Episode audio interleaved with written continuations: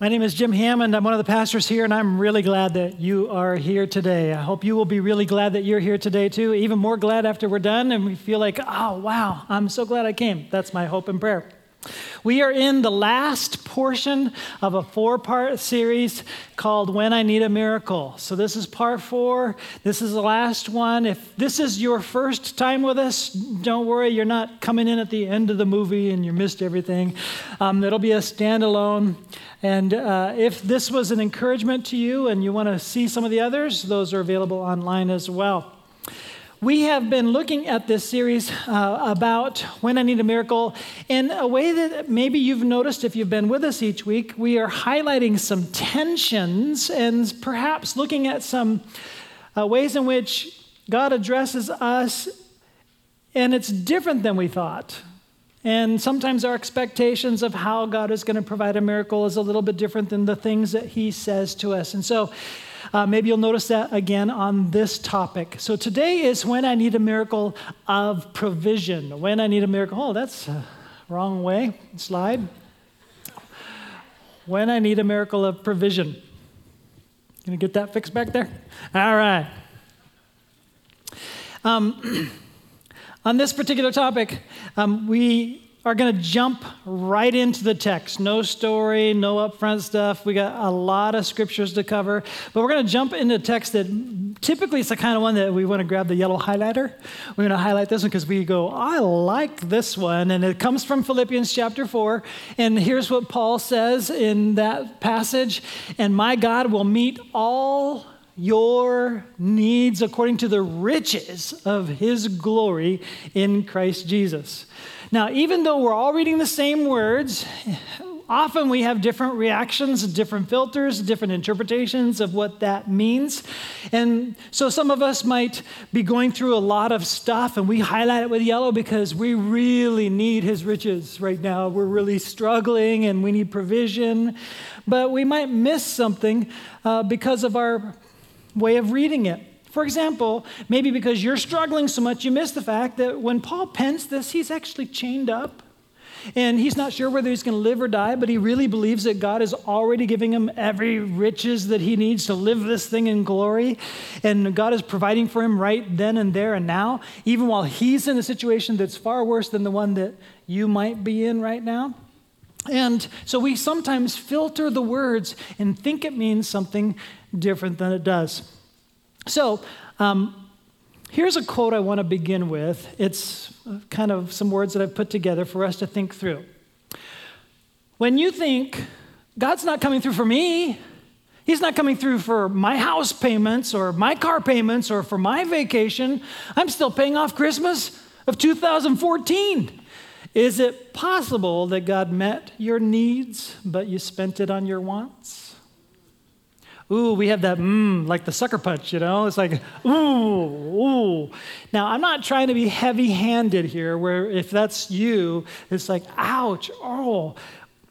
The reality is, I just want us to highlight a difference here between our wants and needs and how we kind of filter through God's promises and promises about meeting our needs and what that looks like. And we might think it is different than what He actually says. So I don't normally fill in blanks on a focus, but here's our focus for today, and there are two blanks to fill in. If you are a note taker, pull out your outline, fill these blanks in. If you don't like to take notes, just put it in indelibly, fill in the blank there, and you got it. All right, here we go. In every story of need, expect God's story of provision. In every story of need, now we already spent some time talking about the difference between need and want. In every story of need, expect God's story of provision. Now, before we proceed further, I just want to let you know that all across the nation, even among churches that are um, following Jesus Christ, there's a lot of different interpretations on how to uh, think through the provision that God provides and how, what do we do to be in the place to receive God's blessing and God's provision. And so there's actual pretty stiff controversies. And we're going to kind of, I'm not going to go heavy handed, but I'm going to kind of highlight some of those differences. It might be different than you expect as we proceed forward. Here's how I'd like to begin. Point number one where God guides, God provides. Where God guides, God provides. Now, I like that for a couple of reasons. One is it rhymes. And because it rhymes, it's sort of a handle that we can hang on to, and it's like, yeah, that resonates with me. You know, just because it rhymes doesn't mean, yeah, it resonates. But where God guides. Now, if He is guiding you into this thing and you feel like you don't have what it takes, just remember no, He will provide. If He's guiding you and this is His thing, He's going to provide you. So that's, that's a completely different way of thinking than a lot of people think in terms of God's promises about His provision. So already we're. Um, seeing some things that are interesting. Now, earlier we looked at Paul's words, glowing words. We highlight it in yellow because it's comforting. Yes, he's going to meet our needs. Here's another one that's like that from Isaiah. In Isaiah chapter 58, verse 11, we read, The Lord will guide you always. Where God guides, He will provide. The Lord will guide you always. He will satisfy your needs in a sun scorched land. Isaiah is a prophet. He's writing at a time when the nation is a little bit on the skids and he's trying to bring them back. And because of that, some of the things that God has foretold has taken place. There's famine, and then there's a sun scorched land. And he's saying, Listen, where I'm guiding you, I will satisfy your needs. Now, even if others that are not following my guidance are having a hard time with their needs, you're following my guidance, I will provide for you. I love that verse. I like that verse. But what I'm going to do is come back to this verse later in the message and hear the backstory leading up to the climax of that verse. Before we do that, we're going to jump into a couple of other stories. And the next story I want to jump into is found in Kings, 1 Kings chapter 17. If you're taking notes, that might be the one right down because uh, on the flip side of the notes outline, there's a study that goes with it. Some of the other passages will actually be listed, but this one is not listed. You might jot this down. Great story, one of my favorites. This takes place 875 BC. You know what?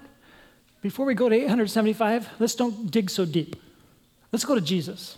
You can just black that out for right now, if you know how. Or just leave it up there for everybody to look ahead. Thank you. Hey, good job. Let's start with Jesus before we go 875. So let's just go to Jesus. Where God guides, God provides.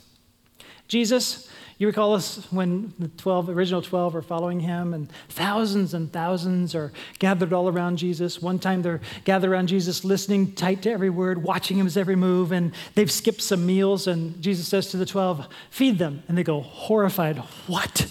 There are thousands here. There must be 5,000 men alone. So it's like 15,000. They count heads of households, you know. There's like thousands. How are we going to feed them? He says, What do you have? Five measly loaves and two stinking fish. That's not exactly what they said. This is my summarized version. Okay. And so they have just five loaves, two fish, and then Jesus says, Well, give them to me. Now, this is really cool stuff. So, okay, five loaves, two fish. They start, now bring the baskets. Jesus starts breaking them, breaking them, breaking them, filling the baskets, filling the baskets. The disciples take full baskets from the five loaves and two fish and they start distributing them to the 15,000 people. And then it says, after everybody has eaten their fill, do you remember how the story ends? After everybody has eaten their fill, what does Jesus have them do?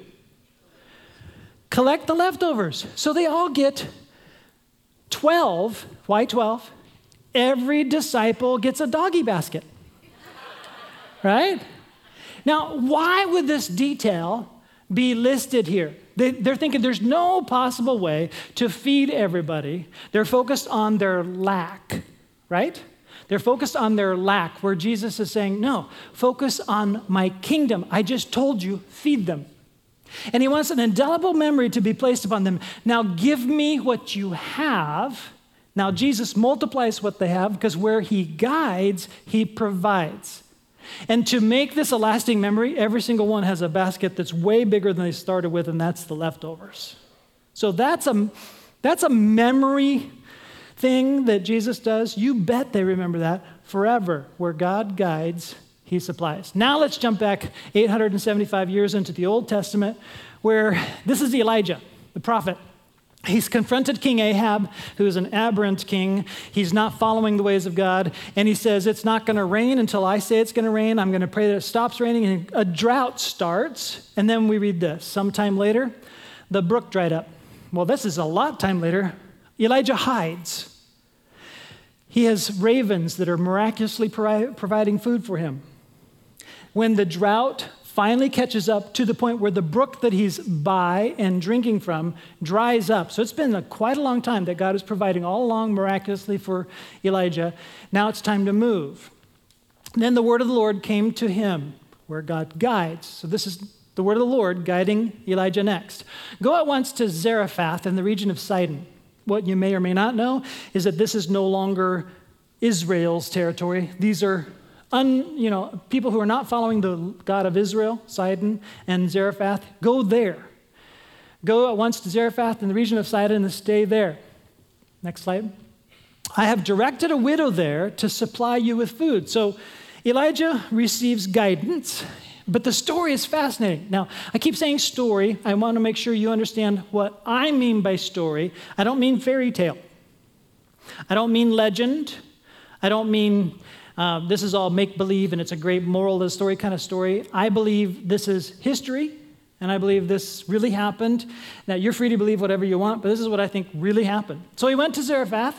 When he came to the town gate, a widow was there gathering sticks. He called to her and asked, Would you bring me a little water in a jar so I may have a drink? As she was going to get it, he called, And bring me, please, a piece of bread. Then she says, now remember, she doesn't even follow the Lord, his God. She says, As surely as the Lord your God lives. So she can tell just by looking at him, he's from Israel. As surely as the Lord your God lives, she replied. Next slide. I don't have any bread, only a handful of flour in a jar and a little olive oil in a jug. I am gathering a few sticks to take home and make a meal for myself and my son, that we may eat it and die. That's pretty desperate.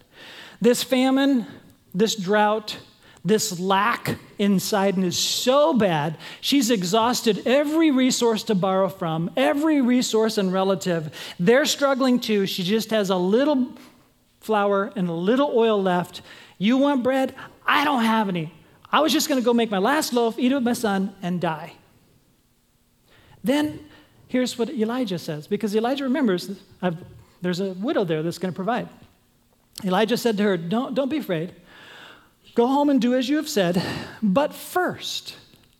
Now, here's, you know, earlier we had these real rosy verses that we like to highlight. This is one of those verses I would highlight. But first, and it's not real rosy. But first, make a small loaf of bread for me from, from what you have and bring it to me. The audacity. She just said, I only have a little bit, just enough for one loaf to eat with my son and die. And he says, oh, It's okay, it's okay, just make me a loaf first. It's like, but remember, Elijah's not being selfish here.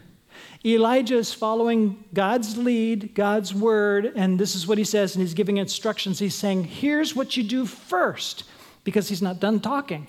And then he keeps saying, Next slide.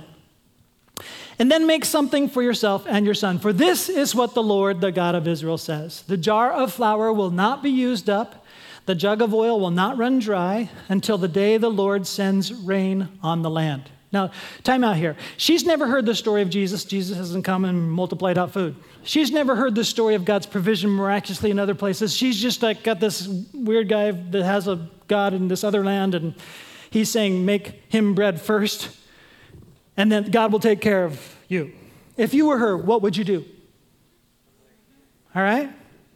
My, if you think about it logically, it's like if I'm her, okay, all right, I'll try it. What? I'll die 10 minutes earlier? Might as well try it because he's promising that the possibility is there if I feed him first that his God will provide miraculously. What do I have to lose? 10 minutes? Let's give it a go. And so here's what we read She went away and did as Elijah had told her. So there was food every day for Elijah and for the woman and her family, for the jar of flour was not used up, and the jug of oil did not run dry, in keeping with the word of the Lord spoken by Elijah. Okay, there's no explanation for this, but weird. Miracle. God does what he said he's going to do. He's guiding Elijah, he's just providing miraculous. Do you think that her faith antenna goes, Whoa, this God of his is real? And every time she pours, it's like, How does that happen? Every time she makes the bread, it's like, Where is this coming from? Every day until Elijah calls an end to the drought. Pretty cool stuff. I want us to follow up that story with just a couple of statements. Here we go. This is for me. When I pursue God's will, God provides everything I need to accomplish His will.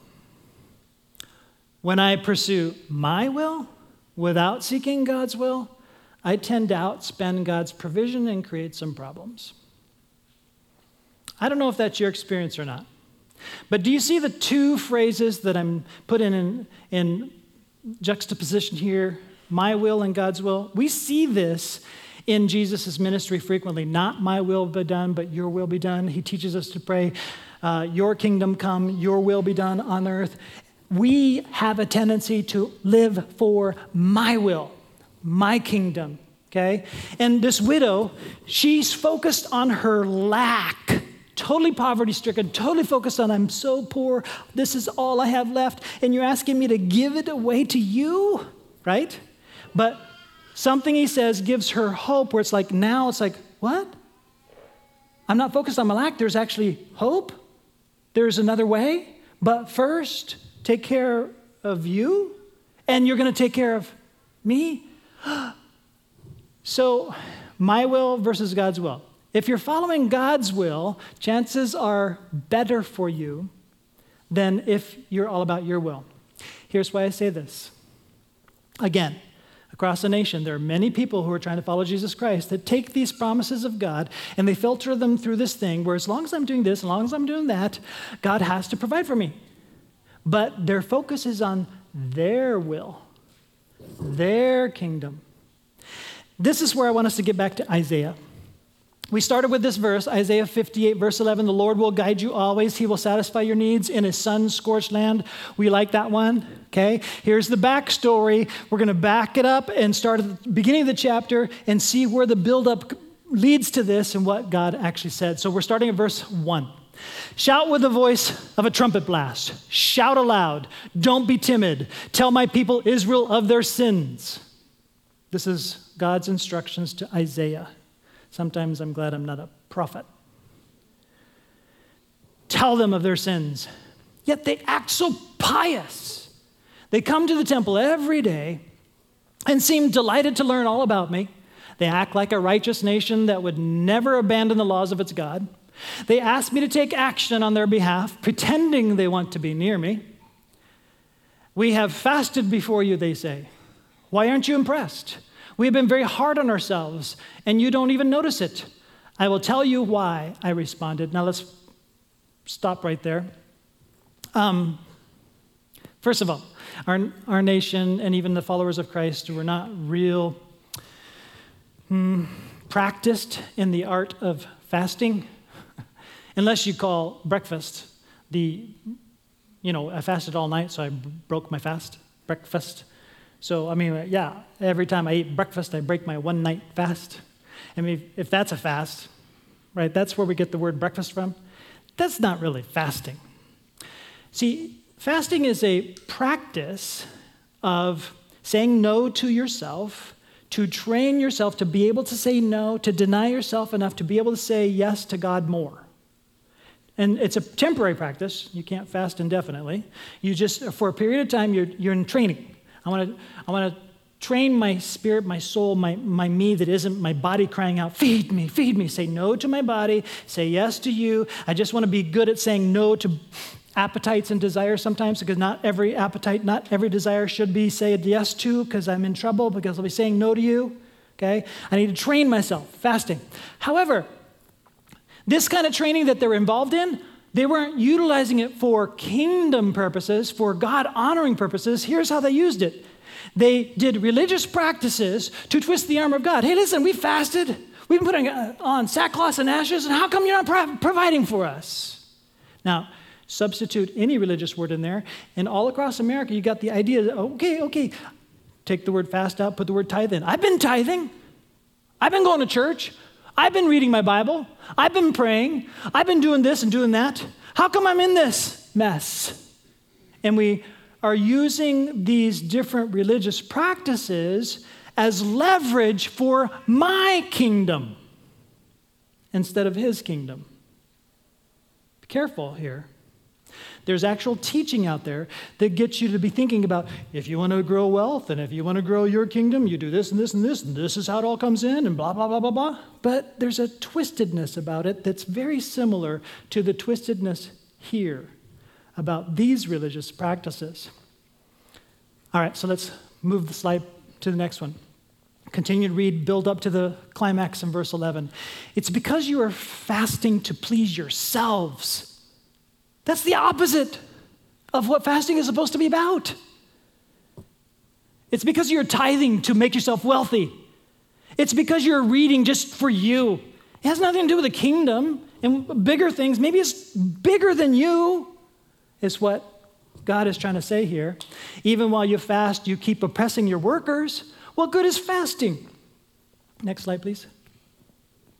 When you keep on fighting and quarreling, this kind of fasting will never get you anywhere with me. You humble yourselves by going through the motions of penance, bowing your heads like reeds bending in the wind. You dress in burlap and cover yourselves with ashes. Is this what you call fasting? Do you really think this will please the Lord? No, this is the kind of fasting I want. Now, watch this. It's a true self denial that has nothing to do with religious practice. Watch this. This is the kind of fasting I want. Free those who are wrongly imprisoned, lighten the burden of those who work for you. Let the oppressed go free. Remove the chains that bind people. Share your food with the hungry and give shelter to the homeless. Give clothes to those who need them. And do not hide from the relative who need relatives who need your help. I don't know why I get this image. I get this image of seeing a relative, Aunt Matilda, hypothetical, in Walmart, and I go the other way. It's like, don't hide yourself just because she always asks you for help. Be the kind of person that's good from the inside, that's bringing help. Then your salvation will come like the dawn, and your wounds will quickly heal. Your godliness will lead you forward, and the glory of the Lord will protect you from behind. Then, when you call, the Lord will answer, Yes, I am here. He will click, quickly reply, Remove the heavy yoke of oppression. Stop pointing your finger and spreading vicious rumors. Feed the hungry. Help those in trouble. Then your light will shine out from the darkness, and the darkness around you will be as bright as noon. The Lord will guide you continually, giving you water when you are dry, restoring your strength. You will be like a well watered garden, like an ever flowing spring. So, all of that is a large way of saying the same thing Jesus said that maybe you're more familiar with in Jesus' Sermon on the Mount in Matthew chapter 6, verse 33, here's what Jesus said Seek first his kingdom and his righteousness, and all these things will be given to you as well. Now, let me just remind you the, the context. If you back up in that chapter, he's saying, You worry about so much. You're struggling to make sure you have clothing to wear and food to eat and shelter, and you're worried about it. Stop, stop. Instead of living for your kingdom and focusing on your lack in your kingdom, stop. Focus first. Does that sound familiar? Focus first on my kingdom. Then all these things will be given to you as well. That's where that works. Not Focus on your kingdom, your kingdom, your kingdom should be blessed if you do this religious thing and this religious thing and this religious thing. Jesus says, no, no, no, no, that's upside down. Stop.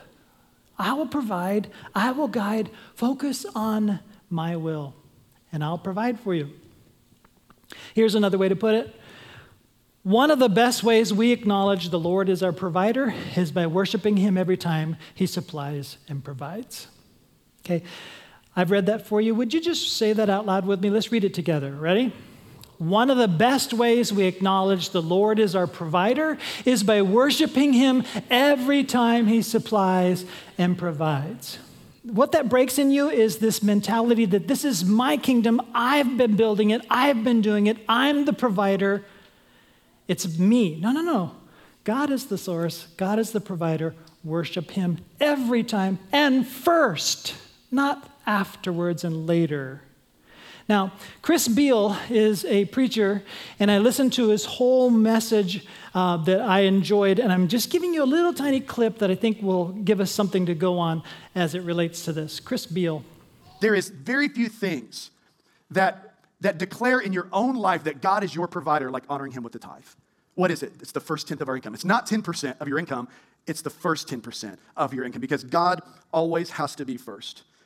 When I was young in my faith, um, brand new Christian, this was very, very hard for me. Because growing up, um, we didn't have much. We had multiple Christmases and birthdays where we got nothing, most where we didn't get what we wanted. And I just had baggage in my head so that I just knew if God ever blessed me, if I ever got a raise at my job, I just got to hold on to it. And I had hit a wall in my faith journey, a wall. And Cindy and I had a mentor in our lives that said, This is your next step. And God wants to show off in your life, but you have to trust Him first. And he said this when you make the decision to tithe, I want you to go and buy a book. Like we, we didn't have Amazon back then, so we physically, I think you went to like Hallmark, Hallmark. And she bought this real chick journal with flowers on it. I wasn't very appreciative of that. And then she wrote on the cover, God's Provision Book, Beall Family, 1993. And we started to tithe. And then within a week, the first story of God's faithfulness went in that book. Another month, another story, and another story. A couple years go by, the book is full. And years later, I'm sitting with my oldest son who plays in the band. He's 6'4 now. He's much smaller back then. I could take him in wrestling back then. I can't now. He's sitting on my lap. I think he was about seven years old. And we were reading through the stories together. And he was starting to recognize I live in a miraculous family. And my family serves a miraculous God. And the most personal stories in that book had nothing to do with God blessing us financially. It was all about what he was doing in our hearts as we were putting him first. Church, I'm telling you, for some of you, this is a brick wall you're hitting up against until you learn to fully trust him. I, um, yeah, we can celebrate that. That's, it's good news. So if the only thing you do is to go out and get a flowery book, I mean, that might be a good thing to do. Uh, forget the flowers. It might be good to document when you're seeking first His kingdom with the first every time worshiping with every provision. Just see what happens.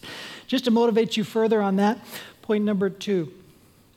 You are invited to be part of God's miraculous provision. We've been focusing on when God guides, He provides. Now, this is going a step further. It's not just about providing for me and my kingdom, it's beyond you. Now, he's inviting you to become part of a miraculous provision. Here's Paul's words in 2 Corinthians, verse 10 and 11, chapter 9, 2 Corinthians 9, 10 and 11. Now, he who supplies seed to the sower—you've got to think like a farmer here. He who supplies seed to the sower. Now, if you're a farmer, where does seed come from? the stuff that you grew. You hold back part of the seed, okay? Don't eat it all or sell it all. He who supplies seed to the sower and bread for food will also supply and increase your store of seed and will enlarge the harvest of your. Now, we're stopping right here of your what? If you were to finish this sentence, you'd never seen it before. Maybe you're trying to rack your brain. I have read this, I have read this. What is it? What is it? What is it? of your what? He will enlarge the harvest of your wealth, enlarge the harvest of your what? So, just to speed this up, let's go to the next slide. He will enlarge the harvest of your righteousness. He's more interested in what's inside of you that you are actually becoming more good. And with that, more generous. And with that, an open channel to be a help to others. You're invited to be an open channel to help others with your seed. Then he, Paul gets into this sentence. It's a super sentence filled with superlatives. It's like, watch this. You will be enriched in every way. Whoa. So that you can be generous on every occasion. But we need to make sure that we hold that in context of what he's just been talking about. You're invited to open your heart and be generous to others. And if you will, it's about how I have guided you in my kingdom to become a blessing to others. It's not just about your kingdom. And when you start living this way, I'd be happy to supply more because you are now a channel of blessing. So I want to bless you more to be a blessing so that my name is honored, he says, and through us, your generosity will result in thanksgiving to God. It's like, wow, could he have packed together a more encouraging sentence? You will be enriched in every way so that you can be generous on every occasion. It's like, uh, I'd like to sign up for that. Would you? So that's the challenge for us. Now, if you'd be willing to see if this works this way, where it's like, I want to follow God, I want to trust God, I want to give you first and let you provide for the kingdom, I've written out a prayer I want us to pray it, but I often get this feedback. You, go, you, you have us processing so much of this prayer. I can't really pray it out loud at first. It's your words I need to process. We're going to try to get this online for you so you can process later and pray it out loud later if you'd like to. But if you're willing, let's stand together. If you're willing to pray this prayer, we have a prayer that will help us kind of put all this together. Let's, for those of you who would like to, just read along with me out loud. If not, and you want to just process later, you can. Dear God, you supply me with everything I need. In fact, you supply me with more than I need. You supply seed for me to be a sower. You say that when I sow with generosity, I can experience an increase for more seed to sow. You give me provisions I can invest for kingdom purposes, for your glory and honor, for an increased harvest of righteousness. You promise that I will be enriched in every way so that I can be generous on every occasion.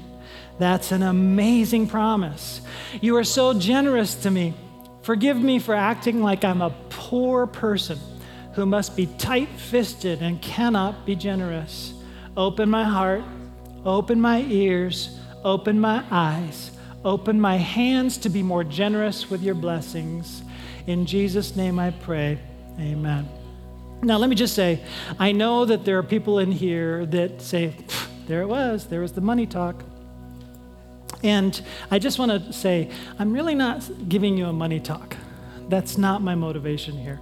I know that money is involved in generosity, but so is our time, so is our talent, so is our willingness to get involved in somebody else's life, in a relationship. All of that is an open heartedness in kingdom. Really, what I'm about is to try to say, what if?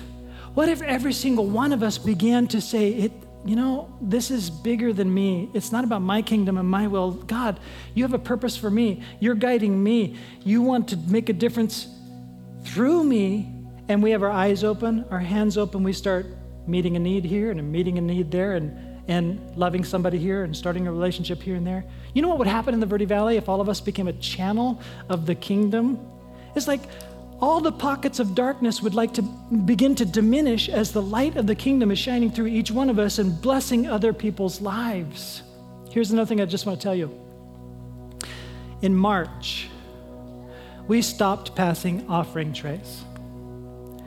And so, this is a great time for me to bring this kind of talk because it has nothing to do with that. We stopped passing offering trays. We don't talk about offering hardly at all. Our income has gone up we're not in a place where we need to be beggars. Where God guides, God provides. And we have been seeing God's kingdom blessing rising. We are inviting everybody to be a part of that. Wouldn't it be cool if everybody starts asking questions? What's going on in the Verde Valley? Stories starting to take place every which way. We are invited to be a part of that movement where all churches are blessed, where all people start to go, What? Tell me more about Jesus. I want in on this. That's my heart for this message, and I want you to be on board with that. If you are in a place where you're stressing, you need provision, I just encourage you to take advantage of the prayer team, have people pray for you, receive a blessing, just ask God to join in. Take this, walk with it how you'd like to. Hope your day is great. Next week, We're going to have a two parter that's starting, and I'd love to tell you the title, but I don't know the title yet. But it is going to be about how you can thrive in your faith if you're involved in a community of people trying to thrive in faith. Okay? That's what it's about. We'll come up with a title and share with you next couple of weeks. Hope to see you then. God bless you. Have a wonderful day.